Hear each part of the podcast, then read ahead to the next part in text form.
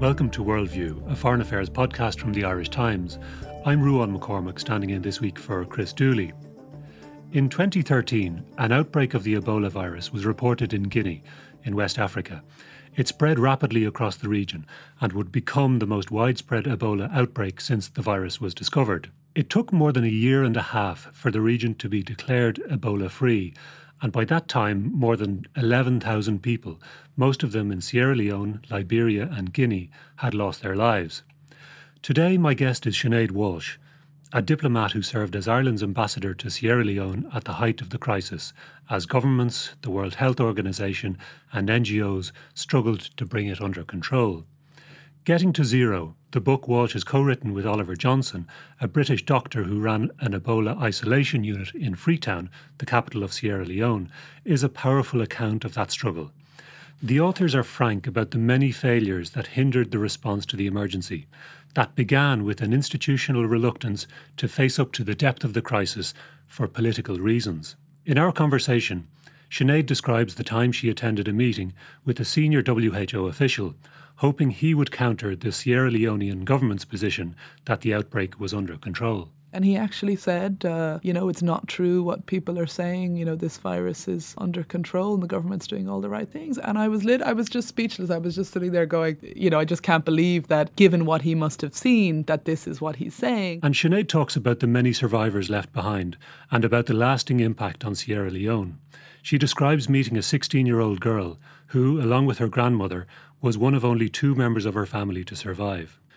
She was recovering from Ebola, suffering from medical problems, had dropped out of school, and isolated in a rural village, faced an uncertain future. We had all been kind of clapping ourselves in the back, and and uh, you know we'd all worked so hard. Ebola's now over, and it was just a real wake up call for me that um, you know it's a real luxury, you know, for us as sort of these Western you know, aid workers or diplomats or whatever, you know, we, we can move on. Uh, um, but, you know, she, she, it will never be over for her. Hundreds of reports have been written on the West African Ebola outbreak, but none has been as lucid, insightful, and unsparing as this book. Here's Sinead Walsh. Sinead, we should explain firstly how you found yourself in Sierra Leone in 2014. You were Ireland's ambassador to the country, and you'd been there for a couple of years by that point, isn't that right? That's right, yeah. I went to Sierra Leone in 2011 to head up our, our Irish uh, mission there, which, which later then became uh, upgraded to an embassy.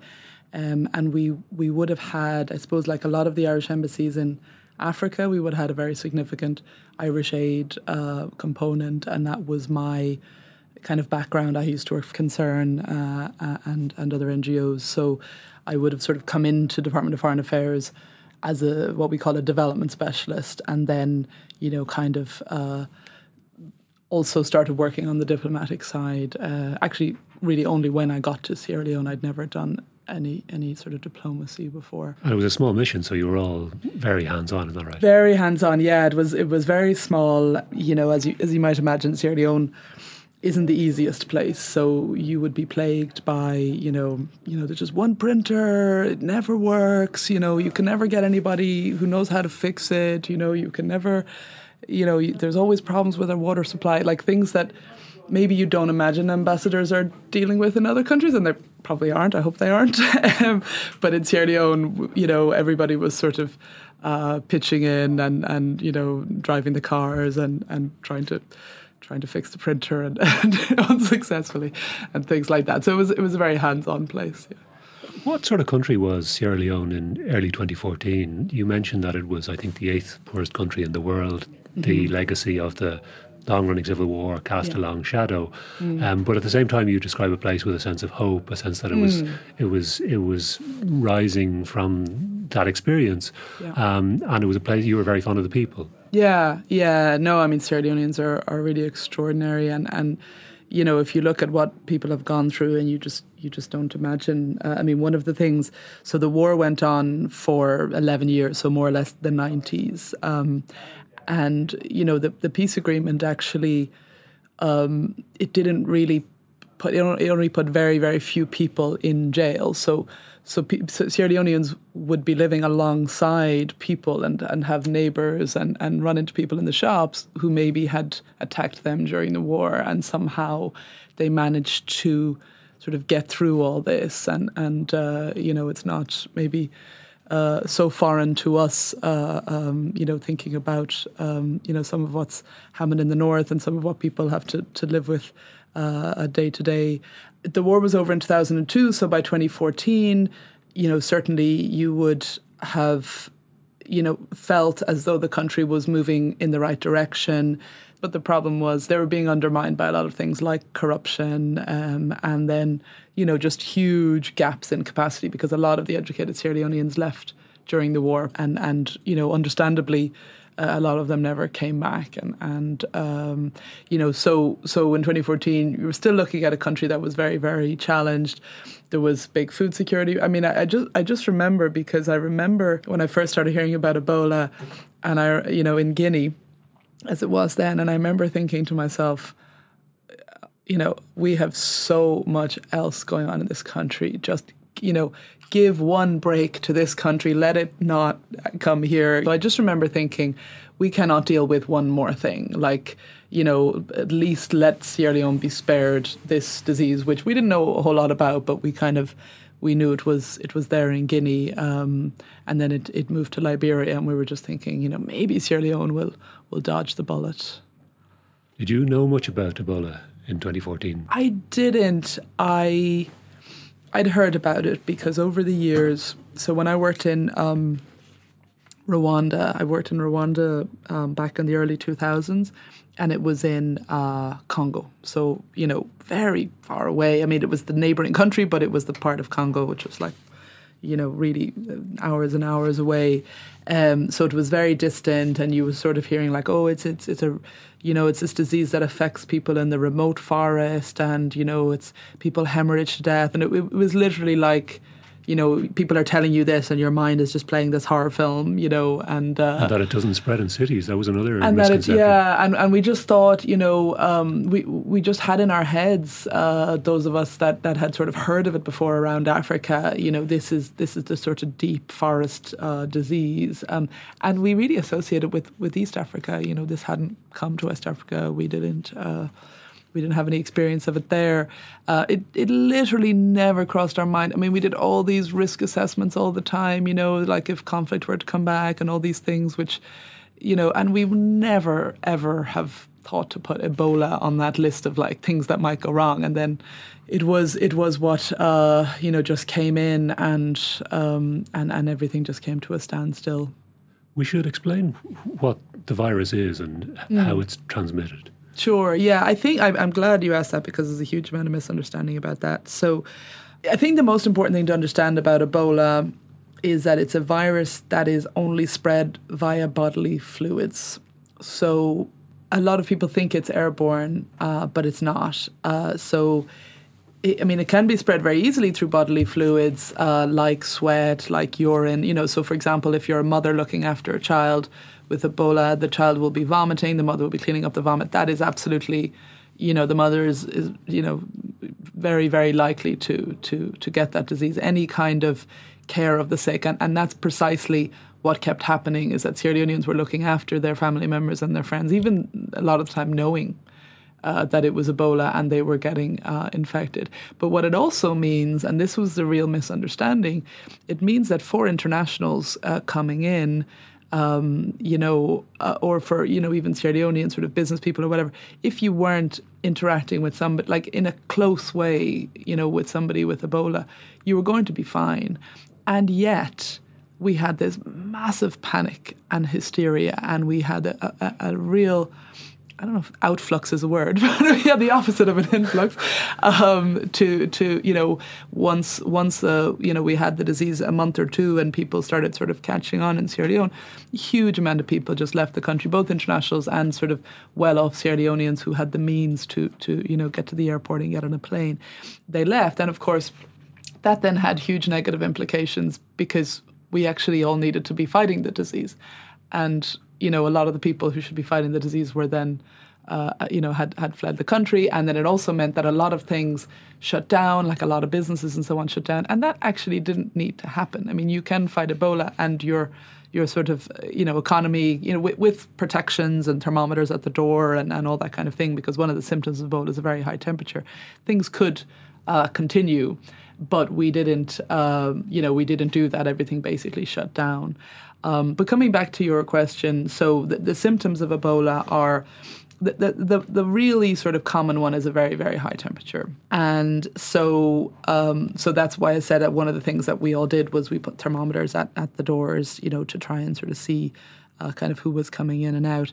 Um, but the other symptoms, unfortunately, and, and of course even high temperature, look very, very like uh, the symptoms of other really common diseases in Sierra Leone, like malaria, uh, like typhoid. And that was one of the big problems was that in the early days, everybody just thought, oh, I just have malaria. And, and it's super common to have malaria sort of throughout one's life in, in, in Sierra Leone, and it's not necessarily a huge deal, similar to typhoid. And because the symptoms were indistinguishable, you know, we were we were trying to um, you know, th- this was a huge challenge: is how to figure out who actually has Ebola um, and who actually has malaria, and not actually expose the people with malaria to Ebola by bringing them into the hospital and having them interacting with all these people with Ebola. So we had huge problems because we had no proper you know now now they're you know they're looking at sort of rapid diagnostic tools specifically for Ebola all that kind of thing none of that was there so we had a lot of very poorly equipped health workers trying, you know, doing their best to try and sort of figure out, you know, who had it and who didn't. And blood tests to verify that you had it could take five days. So it was really, you know, it, it was really a horrendous situation. And, and we just became overwhelmed really, really quickly. So, you know, the, the cases, this, the suspected cases uh, of Ebola, you know, in, in very soon. I mean, we, we, we had our first case at the end of May. And I think by July, uh, by early July, we were we were already um, overwhelmed. The book tells the story by offering these two parallel perspectives. There's yours, and then there's that of your co-author um, Oliver Johnson, who was co-running the main Ebola isolation unit in the main state hospital in Freetown. Um, what was a typical day like for you, let's say in that summer of 2014 when the outbreak was at its peak? I I would have had a lot of um, you know meetings trying to get the the government to to kind of you know step up and say you know publicly like we have a big problem to speak to the public about what should be done to try and kind of pull in support from the international community, um, and then I would have been trying to spend a lot of time on trying to get the international community kind of house in order, um, and this was a big problem because the World Health Organization, which was supposed to sort of lead us in all of this at that time, was you know, just not, you know, essentially out to lunch. They they didn't have the right leadership in the country. You wouldn't expect them to automatically have, you know, the right leadership in the country for an infectious disease crisis because Sierra Leone wasn't, we thought, prone to those. Um, but you would expect them to react quite quickly and send in all the you know the heavyweights from Geneva and so on. and that didn't happen. So this came as a shock to you and many others because you expected much. to be able to put faith in the WHO. Yeah. maybe less so in the health ministry because exactly. You know, I knew the health. there had been a, you know you had misgivings already with the health ministry. Yeah, yeah, yeah. Um, but the WHO they were the people you looked to and others looked yeah. to. Um, as the people who knew what to do in a situation like yeah. this. And in retrospect, you know, I was probably just very naive. Um, you know, I I mean, one of the things I look back on and wonder is, you know, did I spend too much time trying to get the World Health Organization and, and the organizations that were that this was supposed to be their job to function? Because you know, one of the other things that was happening was that, you know, sort of NGOs and so on were were trying to sort of fill in that space, um, and and you know, we did support them to do that. But the problem is the World Health Organization are the ones who have the expertise and they have the mandate and they're supposed to be there working with the government on this stuff. So I do still think that it's important not to push them aside, but ultimately, you know, to some extent that had to happen because they just they weren't ready and the months were passing and their own staff at the clinic level were screaming at them saying, you know, we need chlorine, we need, uh, um, you know, gloves, we need all these things, we need a proper water supply. And they just didn't seem to really kind of internalize that. Now, eventually, to be fair, they did, but but it took it took several months, and and that's a dis- you know that was a disgrace, really. How much of that was down to politics? Because they WHO wants to maintain good relations with the host government, yeah. and you both argue in the book that this prevented them from sounding the alarm early on. Yeah, but again, I think they need to ask themselves. And to be fair, I think they have now reflected on these things. But you know, they're they're they weren't doing Sierra Leone any favors by co- kind of going along with the narrative that we had in the early days that things were under control. Um, I remember sitting in a meeting in in the Ministry of Finance, which was where we had a lot of our kind of big general meetings. And, you know, the Deputy uh, Director General at that time, Keiji Fukuda from WHO, came into the meeting and I was thrilled because we weren't expecting him. We knew that he had gone to see some of the clinics and I had just been to some of those clinics and I knew that it was just unspeakably catastrophic in these clinics and this was going to be great. He was going to come into the meeting and he was really going to say that and all the ministers were there. And he actually said, uh, you know, it's not true what people are saying. You know, this virus is is uh, under control and the government's doing all the right things. And I was lit. I was just speechless. I was just sitting there going, "Is this, you know, is this, a, you know, some sort of like a candid camera? You know, like I, this is not, you know, I just can't believe that."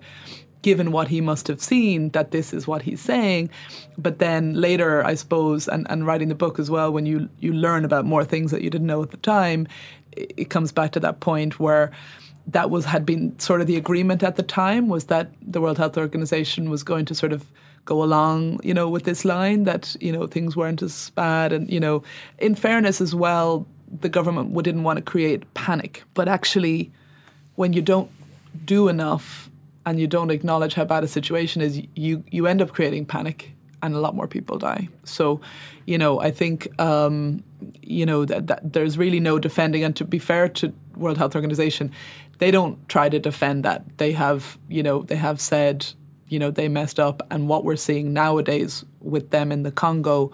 Uh, and what they're doing on the current Ebola outbreak in the Congo, you know, I have to be fair to them, is 180 degrees from what we saw in Sierra Leone. And it, it, it's all the stuff we, we said they weren't doing in Sierra Leone, they're now doing. Strong leadership, quick resources, all that kind of thing. Um, but um, but but yeah, it, they were um, they were they were very surreal. They were very surreal days, and and I was I was trying to explain it to somebody the other day, and I was saying, you know, that summer of 2014, it's like you felt like you were in a movie, but you didn't know the ending. Like you know, the ending was still very much up for grabs. And we were told in August of, of uh, 2014 that, you know, the CDC came out and said, yes, you know, in the next six months, um, you know, CDC. We, yeah, the, the, the US uh, Centers for Disease Control. So, really, the two big authorities in the world on, on Ebola are um, the World Health Organization and the Center for Disease Control from the US.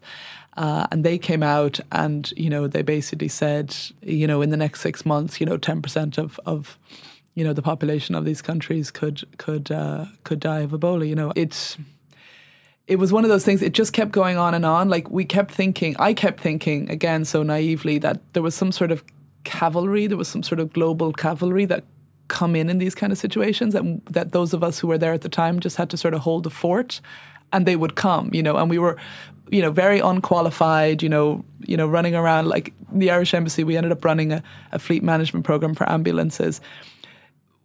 There was a thousand, there was a thousand sort of ambulances ultimately in the response and burial vehicles all over the country. And we said, yeah, yeah, you know, we were asked to coordinate it. We are like, absolutely. Before the Ebola crisis, we had three cars in the embassy. So, you know, it was a pretty, so we were doing all sorts of stuff. And, you know, to be fair, I have some, had some extraordinary colleagues and and you know I think we did some extraordinary work but we were all completely unqualified and we were basically just and you know it as I say holding the fort and waiting for this you know this big cavalry to come in. And and it just never really came. I mean ultimately lots ultimately a huge amount of support did come in. And to be fair to the British government they did a huge amount as well. But actually what I finally learned from that was that we didn't there, there was never going to be a sort of a global group that was just going to come in and sort it all out because the complexities on the ground were so you know particular that those of us who understood the, the context were always going to have to remain really really involved because sometimes the international you know community can come in and do more harm than good because they just impose all sorts of uh, new things. And and we saw a lot of that as well. So actually we never really sort of had that moment where we could sort of sit back and finally go on our holidays. it just never happened um, because it, it, we just moved. So, so in the early days, my role uh, was very much around alarm raising um, and and and trying to get the international community and the government to to really acknowledge what was going on and get things done. And then when we did eh, get, you know, I think from really sort of September, but we didn't see it maybe till October, November. That big international support came in. My role uh, and and the role of my colleagues at the embassy became very much around trying to then help that you know large volume of international resources actually help the problem as opposed to you know you know lots of stuff going on that wasn't relevant enough to the local needs if you know what i mean you describe almost having a temporary office in a hotel in in the lobby of a hotel in freetown where you would sit and receive people or uh, right. people harass to, them to, i think receive them is a stretch harass them cajole persuade yes. harass tell yeah, them what they yeah. needed to do I used to have this list, and it was the most uh, unsystematic thing you can imagine. It was just a sort of bedraggled piece of A4 paper where I would have written uh, the um, you know the kind of big issues that you know that week uh, you know and I would have you know need to talk to Roland from UNICEF about that supply chain for the protective equipment, you know, and need to talk to World Food Program, you know, and you know, I've, you know, people are saying that you know this is a disaster and the these houses aren't getting the food supplies, this kind of thing, and because all of these sort of top international responders were staying at the Radisson Hotel, a lot of the meetings were there, and so I used to just sit in the lobby and wait, you know, sort of for the for the you know for the people that I needed to harass about A, B, or C, and and of course this was well known, and so you know they would sort of see me from a distance, and there would be this sort of you know oh no like what's on the list for me today, you know, um, but I think again this is why the sort of longevity is important because. I think it would. I think it would have been very difficult to come in in the middle of the Ebola crisis and try and play a role like that, and kind of coordination slash harassment role. But because I'd already been there and I knew everybody, um, it was just a lot easier. Um, and I think, you know, for me, this is one of the reasons why it's so important that we have these, you know, that we have long term presences in these countries where Ireland says we, we want to help. And I don't know if you heard, we're start we're opening an embassy in in, in Liberia before the end of the year. Like we're upgrading our current office in, in Liberia, which which I was also in charge of in those days, uh, to a full embassy, uh, just like we did in Sierra Leone. And I just think that's just fantastic because you can only stand by countries in times of crisis really in, in a sort of a in the best possible way if you were there before the crisis started and if critically you will be there when the crisis ends because a lot of people would have come in for the Ebola crisis and then flown out and you know Sierra Leone was was no no better off, uh, as you can imagine. I mean, it was only worse off. It started off as the eighth poorest country in the world. It only got poorer and and and more troubled and, and lost a lot of good good people and children lost a year of education 1.8 million children uh, so of course sierra leone needs even more support uh, and, and liberia needs even more support uh, after the crisis is over both you and Oliver in the book are very open about the ethical dilemmas you faced and maybe never quite resolved in your own minds, even. So he describes, um, you know, that feeling that he was pushing the moral boundaries by people keeping patients locked up. Um, you suggest that Westerners were much better looked after because as soon as Westerners fell ill, they were flown out of the country. Um, there's a strong sense in the book that, you know, to put it simply, that Sierra Leoneans didn't get sufficiently good care. Yeah, yeah.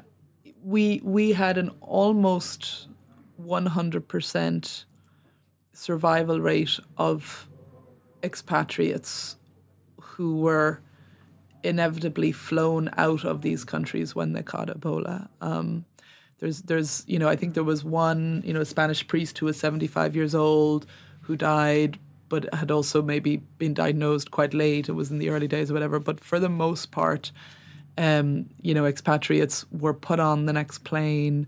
Uh, well, often sort of special, specially kitted out planes, I should say.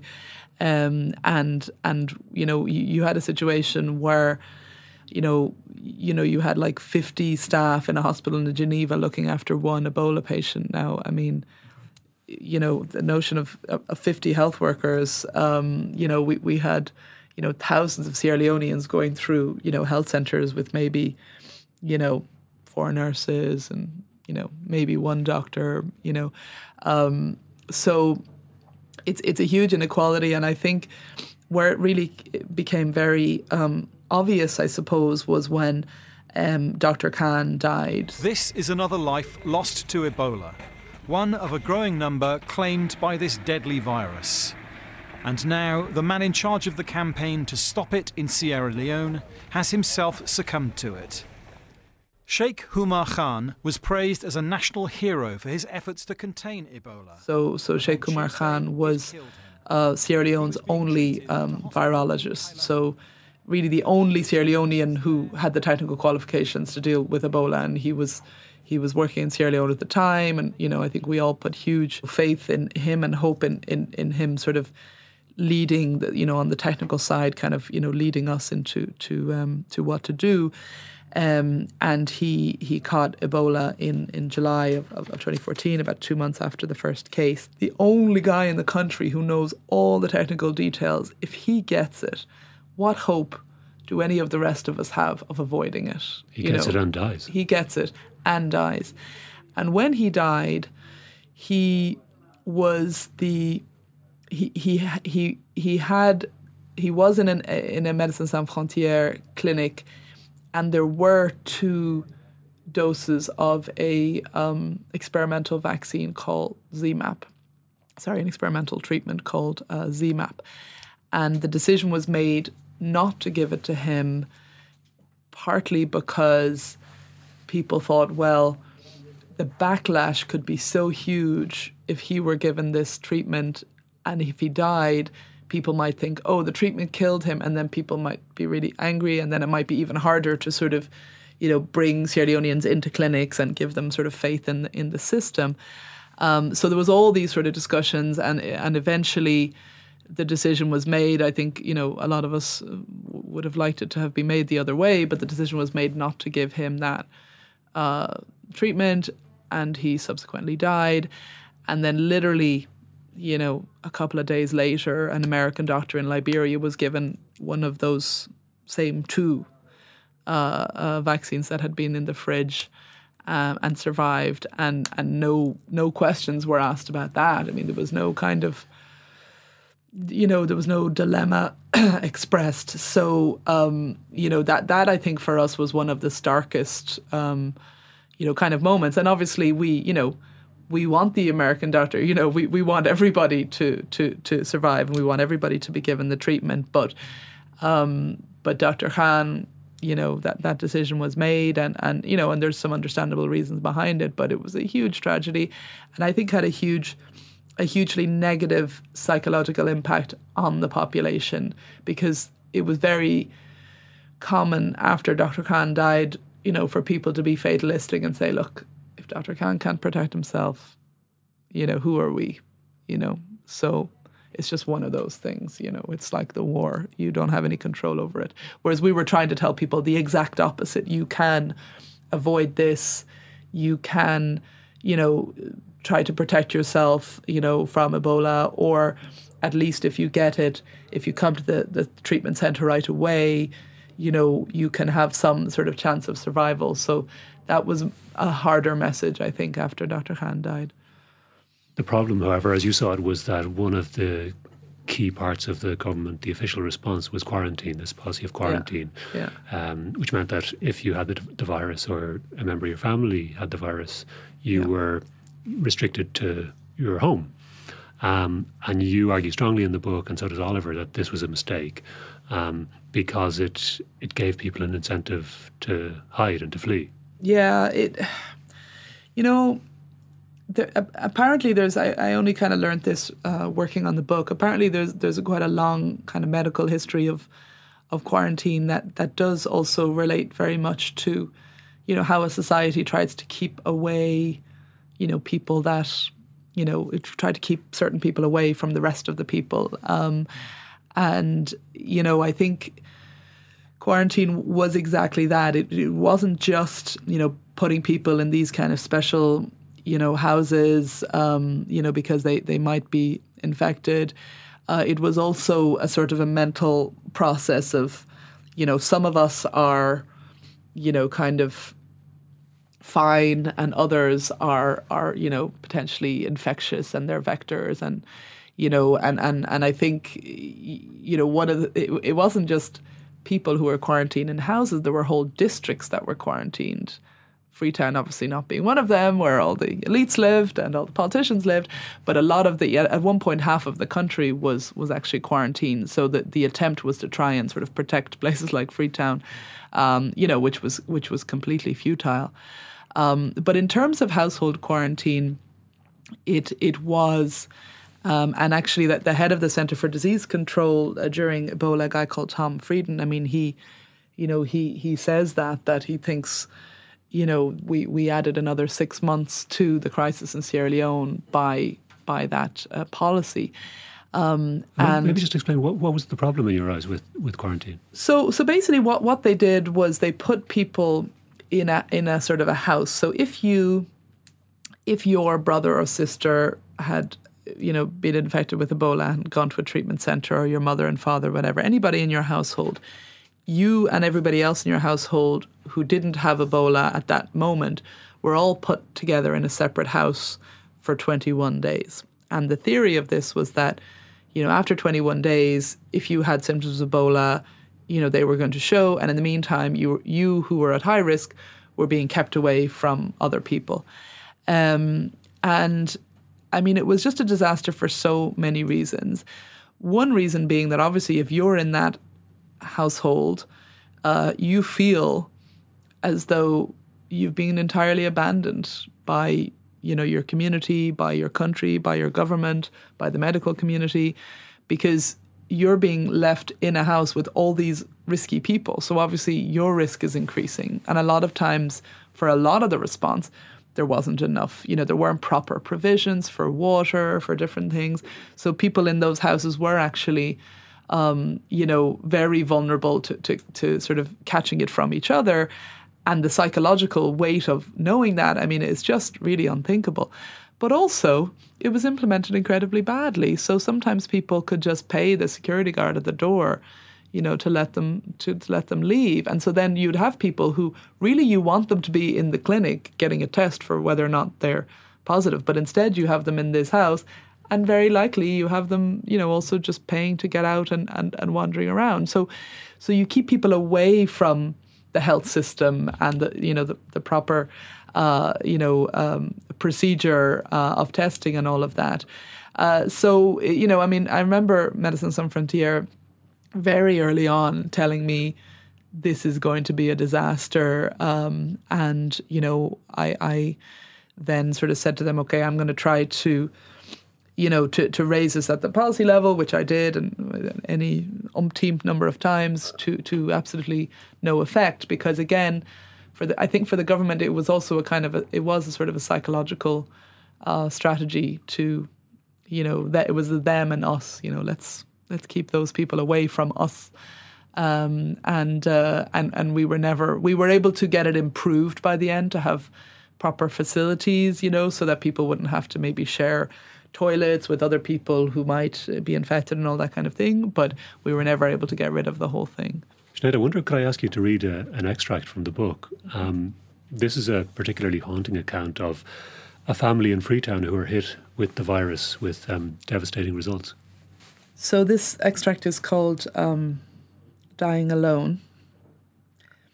The epidemic was not waiting around for us to get our houses in order, and every day brought more horrendous stories. These stories came from all over the place field visits, coordination meetings, phone calls from an NGO, WhatsApp groups. I had stopped watching television, having previously been in the habit of switching on the news late at night when I got home from meetings and was getting ready for bed. After Ebola started, though, some of the stories were so disturbing I wouldn't be able to sleep for hours. I would lie there feeling guilty about the huge cleavage be- between what we were trying to do and the suffering that the people were going through. I had the same feeling after I got a call in the car one day about a situation that shook me to my core.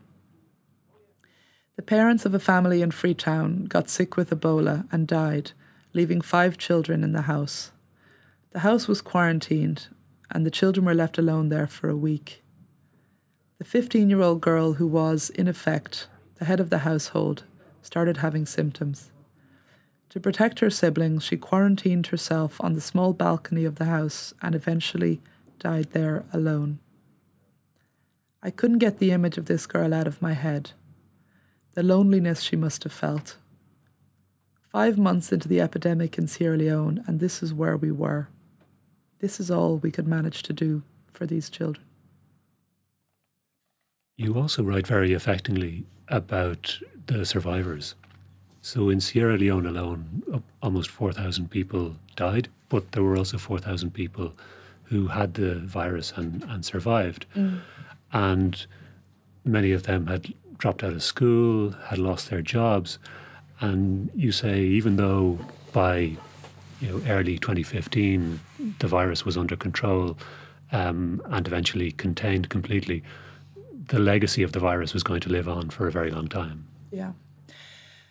I think there's there's sort of two you know, there's people who directly survived the Ebola um, crisis, and then there's the Sierra Leonean population as a whole, particularly the sort of vast majority of the population who were very poor to start off with, and you know, and and they were also, you know, they also had a, had had a lot of after effects. Um, but just starting with the the actual um, survivors of, of the disease, because they, you know, they really had had huge and have absolutely huge challenges.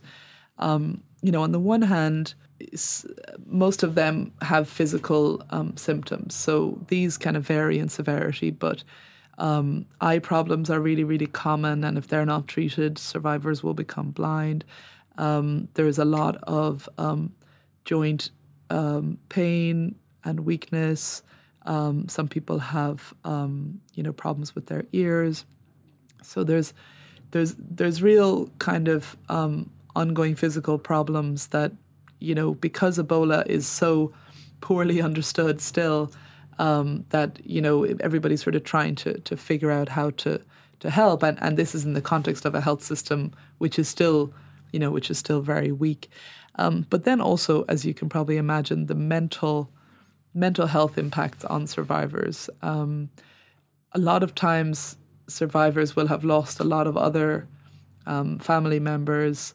Um, a lot of times, survivors, because of the way in which the virus tends to kill very young people and very old, and young people, middle aged people, and old people, but the people who tend to survive are often kind of you know adolescents and, and young people and so on. Um, and so then they're dealing with maybe having lost their parents some of them maybe have lost their their babies and so on and so forth. So the mental health impact of that is something that you know i just i don't think any anybody was sort of prepared for. I mean it's just it's just so vast then, of course, you have issues around, um, you know, people who had jobs, but then they lost their jobs because they were in the treatment center for a month. Um, you know, and then, you know, maybe there's still some stigma around that was the person who got Ebola and what if they get it again? Because there is, again, we don't understand this very well, but there is a potential for a survivor, particularly we know that survivor males um, can pass on the virus through you know through sexual intercourse basically. And there's you know possibilities you know can women then pass it on through breast milk? There's a lot of questions that we don't know the answer to but a lot of these things make it more likely that survivors will be stigmatized you know in the future sort of within their society. So they might be jobless have all these or, or have, have left school because schools were closed for a year so a lot of people dropped out of school um, and you know, and, and, and I would have I met a, a you know a, a, young girl who who really personified so much of this for me and was a real you know sort of wake up call for me. And and this was this woman was called Asatu um, Kamara, um, and and she was 14. She was in a village in northern Sierra Leone, and she was one of only two survivors from her family, herself and her grandmother uh, who, who had never actually had the virus. So she had had the virus and survived. Her grandmother hadn't gotten it. And 16 people in her family uh, had died, you know, including her her father, her, all her brothers and sisters, cousins, uncles, aunts. So you know, I went to visit her in her village, and uh, and it was such a weird experience because you know Sierra Leoneans are very jovial. They're very um, you know kind of exuberant and loud, and and usually when you go to a village, you know, you're in your your white car from the Irish embassy, and all the kids are running around the car, and you know everybody's really excited to to see you, and and and you know all this kind of thing and and this was really the only you know experience I had where we showed up at a village. There was nobody. There was no. There were no children because all the people in that part of the village uh, had died. So it was just really quiet, really eerie. Um, and then you know speaking to to Isatu, then uh, she was also a very very quiet, very reserved because obviously, as you can imagine, she's massively traumatized by all of this and uh, and really it was just wasn't clear what what she was going to do next. You know, she she didn't. She had you know ongoing medical problems. She tried to go back to school. She just couldn't do it. They had very little money. Their her grandmother made soap and and sold soap, and that was to, to support both of them. But you know that doesn't necessarily go very far and and really I just you know I just came away from from that village just you know we had we had all been kind of clapping ourselves in the back and and uh, you know we'd all worked so hard. Ebola's now over. And it was just a real wake up call for me that um, you know it's a real luxury you know for us as sort of these western you know aid workers or diplomats or whatever. You know we, we can move on uh, um, but you know, she, she, it will never be over for her. So, and then you you know you just think of of uh, um, I think one of the reasons it was particularly um, sort of um, harrowing um, experience uh, from my perspective was because she was exactly the same age as my oldest nephew here in, in Dublin. And, you know, I, I see, you know, he, he you know, the, the issues he has to deal with about, you know, this I don't know, new Xbox and somebody has this Xbox and this, you know, like these, are, and this is exactly, this is what teenagers should be dealing with. These are the issues. Is my kids in school have this and I only have this one and you know so and so beat me at uh, basketball or whatever the case may be you know and, and that's precisely how it should be and that's that's what we should be working for is that 14 year olds are dealing with those kinds of issues um, and not the kinds of issues that that Isatu was dealing with. You mentioned that in May June 2014 you expected the cavalry to arrive and it didn't. It eventually did arrive but much later in 2014 towards the end of the year um, so, in the form of a UN mission, mm. the British Army, um, Barack Obama took a very prominent role in trying to muster international funds and support.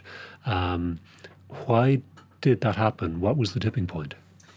Well, I, w- I will do, I will slightly slightly you know disagree in the sense that a huge amount of international support did arrive, but what I had seen of what I had thought of as the cavalry, like people who were just going to come in, and again, this is just my own naivety, you know, and and uh, and sort things out. Um, that never happened, you know. So yes, we had a huge amount of international support, but then that was also very complicated, and there were a lot of problems with it. And it, you know, it's hugely welcome, and, and particularly the British support in Sierra Leone um, you know, was absolutely key to turning around, you know, the situation.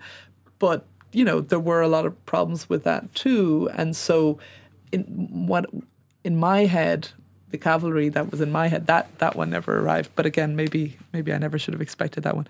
But just coming back to, to your question about the um, the tipping point, it, I mean it's it's hard to know, but I think I think there were various things that contributed to why the international support finally came.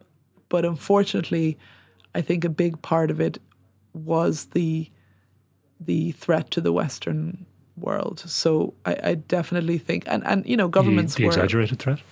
The the exaggerated threat, yes, I think it was often exaggerated, particularly in, in the media. Um, but but basically the notion, you know, so so where this really hit home for us was when Ebola came to Nigeria. So we we were in you know absolute desperate straits in in July uh, of 2014 in Sierra Leone. and we had so few resources. And then Ebola came to Nigeria, which has, you know, much more sort of international kind of trade and back and forth and direct flights to the UK and all this kind of thing.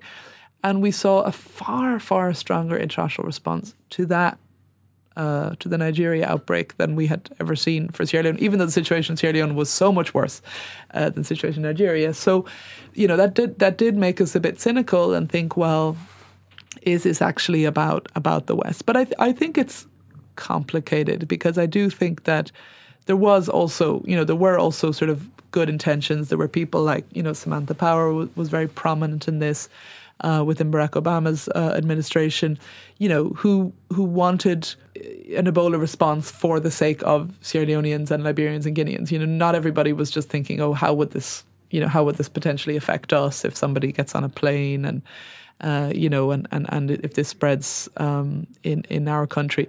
The, the reason though that, that that was an exaggerated threat is because actually our health systems are able to deal with with these sorts of threats. So so it was never really likely to be that much of an issue, but um, but there was a lot of hysteria around it. So so so yes, that was one part of it. But I also think there was genuine kind of you know humanitarian that that came into play as well. Um, and you know, really, I think you know one of the key moments was was Joanne Liu, who was the president of MSF at the time. You know, standing up in, in, in the UN in New York and saying, you know, we're calling for for the military. I mean, that that's not something that MSF has ever done before. Um, and but they just thought things are so desperate that you needed, you know, sort of hundreds and you know, ideally thousands of medical workers from you know, militaries in, in, in sort of Britain and the US and so on to all deploy. Um, and in a way, it happened, and in a way, it didn't. I mean, you had a, you know big deployments by the US and UK military, but they didn't want to treat patients for the most part. They, they, you know, the military were in in most cases banned from actually having any direct interaction with patients because, again, the concern was that people from the military would then catch Ebola and you know, it's something that Oliver talks about a lot, I suppose, as as a British person, you know, that you sort of you always think the military is going to take more risks than you as a civilian and, and not less. Um, We're actually very cautious. Very, very, very, very, very cautious, yeah. Mm. It's a remarkable book, and one of the most striking and, and impressive things about it is your willingness and Oliver's willingness to interrogate your own decisions, your own actions, you, meaning yourselves, but also the international community, the network of diplomats and officials and NGO workers and so on who were in Freetown in that year. Um, so you you think aloud about whether the international or the, the response in general dehumanized people, whether you work closely enough with communities, um, and you constantly ask, what would we have done differently if you were back in Freetown now and it was May 2014, what would you tell yourself? God, I mean, I one of the one of the one of the most difficult parts about writing the book was was was actually constantly replaying, you know, sort of what had happened and and sort of having all these ideas about what I would have done differently, what I lo- would have loved to have done differently. Um, it, it's tough because you don't know if you would actually, you know, do the stuff differently that you think you would. But I, I think I would have been even more of a pain and a sort of um, even more disruptive. I think I say that because a lot of people thought I was quite enough of a pain uh, in in harassing them and so on and so forth. Um, but in retrospect, I I think um, it would have been good to do even more of that. And and um, you know, in the very early days, I, I think one of the things that that that I was able to do a bit, and that you know, I think Irish people are maybe kind of relatively good at doing is sort of trying to pass messages from the ground to uh, the policy level uh, because we generally have quite good you know, relationships with, you know, the NGOs. So we would have obviously had the likes of, of Concern and GOAL there or whatever and, and other NGOs. And I would have been, you know, I would have spent a lot of time speaking to them and then trying to to sort of relay what they were saying to higher levels. And and I I would really have liked to have have done sort of more of that because I think when you're when you have as as a sort of a diplomat and so on, or you know, kind of sort of a senior person in these kind of situations, I think when you can talk directly about you know things that you've seen with your own eyes, I think it's very powerful in, in the policy circles because so few people. You know, most people had no interest in going to the clinics and so on. So I remember one particular visit in, in July when I went to Kenema Hospital. And, and in, in, in retrospect, in writing the book, I realized how much of my sort of, the, the sort of policy recommendations and maybe the way in which I could have influence actually stemming from having made that particular visit at that very pivotal time. So I think um, I think if this were to happen to to to me again, and indeed it might, because Congo is uh, is having an Ebola outbreak not in that far from the border of South Sudan, where I'm just about to go, and and, and South Sudan is um, is actually currently working on Ebola preparedness. Um, but I think if this were to happen to me again, I would, I would, I suppose, you know, sort of try to take this kind of, you know, no regrets approach, just kind of, just be really annoying and harass people and you know know that well you can just apologize when it's all over if you've overreacted but just overreact do you think finally that the world has learned the lessons of the outbreak in 2014 um, I think s- I think some lessons have been learned, and some lessons definitively don't seem to have been learned at all. Um, w- I'm very encouraged by the very different World Health Organization that we see now in the outbreak in the Congo, and, and in fact the last outbreak in the Congo as well. Um, you know, much stronger leadership. You know, much quicker. Um, you know, so so so that you know that is definitely positive. Um, what um, what I worry about more is that you know there's a tendency for us to fight the last war, right? So so that we all focus a lot on okay, what about the next Ebola outbreak, and then for the next few Ebola outbreaks, we'll see, you know, I think what we're seeing, which is you know people trying to to, to do the opposite of what they did in West Africa in 2014. So that's good and everything. But there's, there's you know, a whole series of other, um, you know, health crises going on every day in countries like uh, Sierra Leone. And if we end up having this, you know, really nice system for detecting Ebola, but you know we still have just you know tens of thousands of people you know every year dying of of uh, um, you know uh, malaria or or TB and so on, then you know what's the point of that? And what we haven't seen is any kind of you know really serious reformulation of of how the health system works and how the health system should work in the long term. So there, there's definitely you know been some improvements both in, in terms of Sierra Leone and then in terms of how you know international uh, partners support countries like Sierra Leone. So we don't seem to have seen that kind of total mindset shift that would um, really um, strengthen the health system in a kind of a comprehensive way. Uh, but we have, you know, we have seen some sort of discrete initiatives on on getting better at dealing with Ebola the next time, and that's the other point is that, you know, the next big crisis to to hit Sierra Leone is probably not going to be Ebola. It's probably going to be something else. And so we need to look at, at helping countries like this that, that are vulnerable to crises to be ready for kind of anything that comes along. Because as I said to you, I mean, you know, we had a risk management matrix in the Irish Embassy. We thought we had like analysed everything that could happen. We had absolutely 100% not even thought about including Ebola. It had never crossed our minds, and everybody was the same. And so we need to get better at then how do we how how do we kind of have that flexibility and adaptability so that we can react to anything because it probably won't be Ebola, it'll probably be something else. The book is called Getting to Zero. It's written by Sinead Walsh and Oliver Johnson, and it's published by Zed Books. Sinead, thanks very much. Thank you very much, Ruadhan.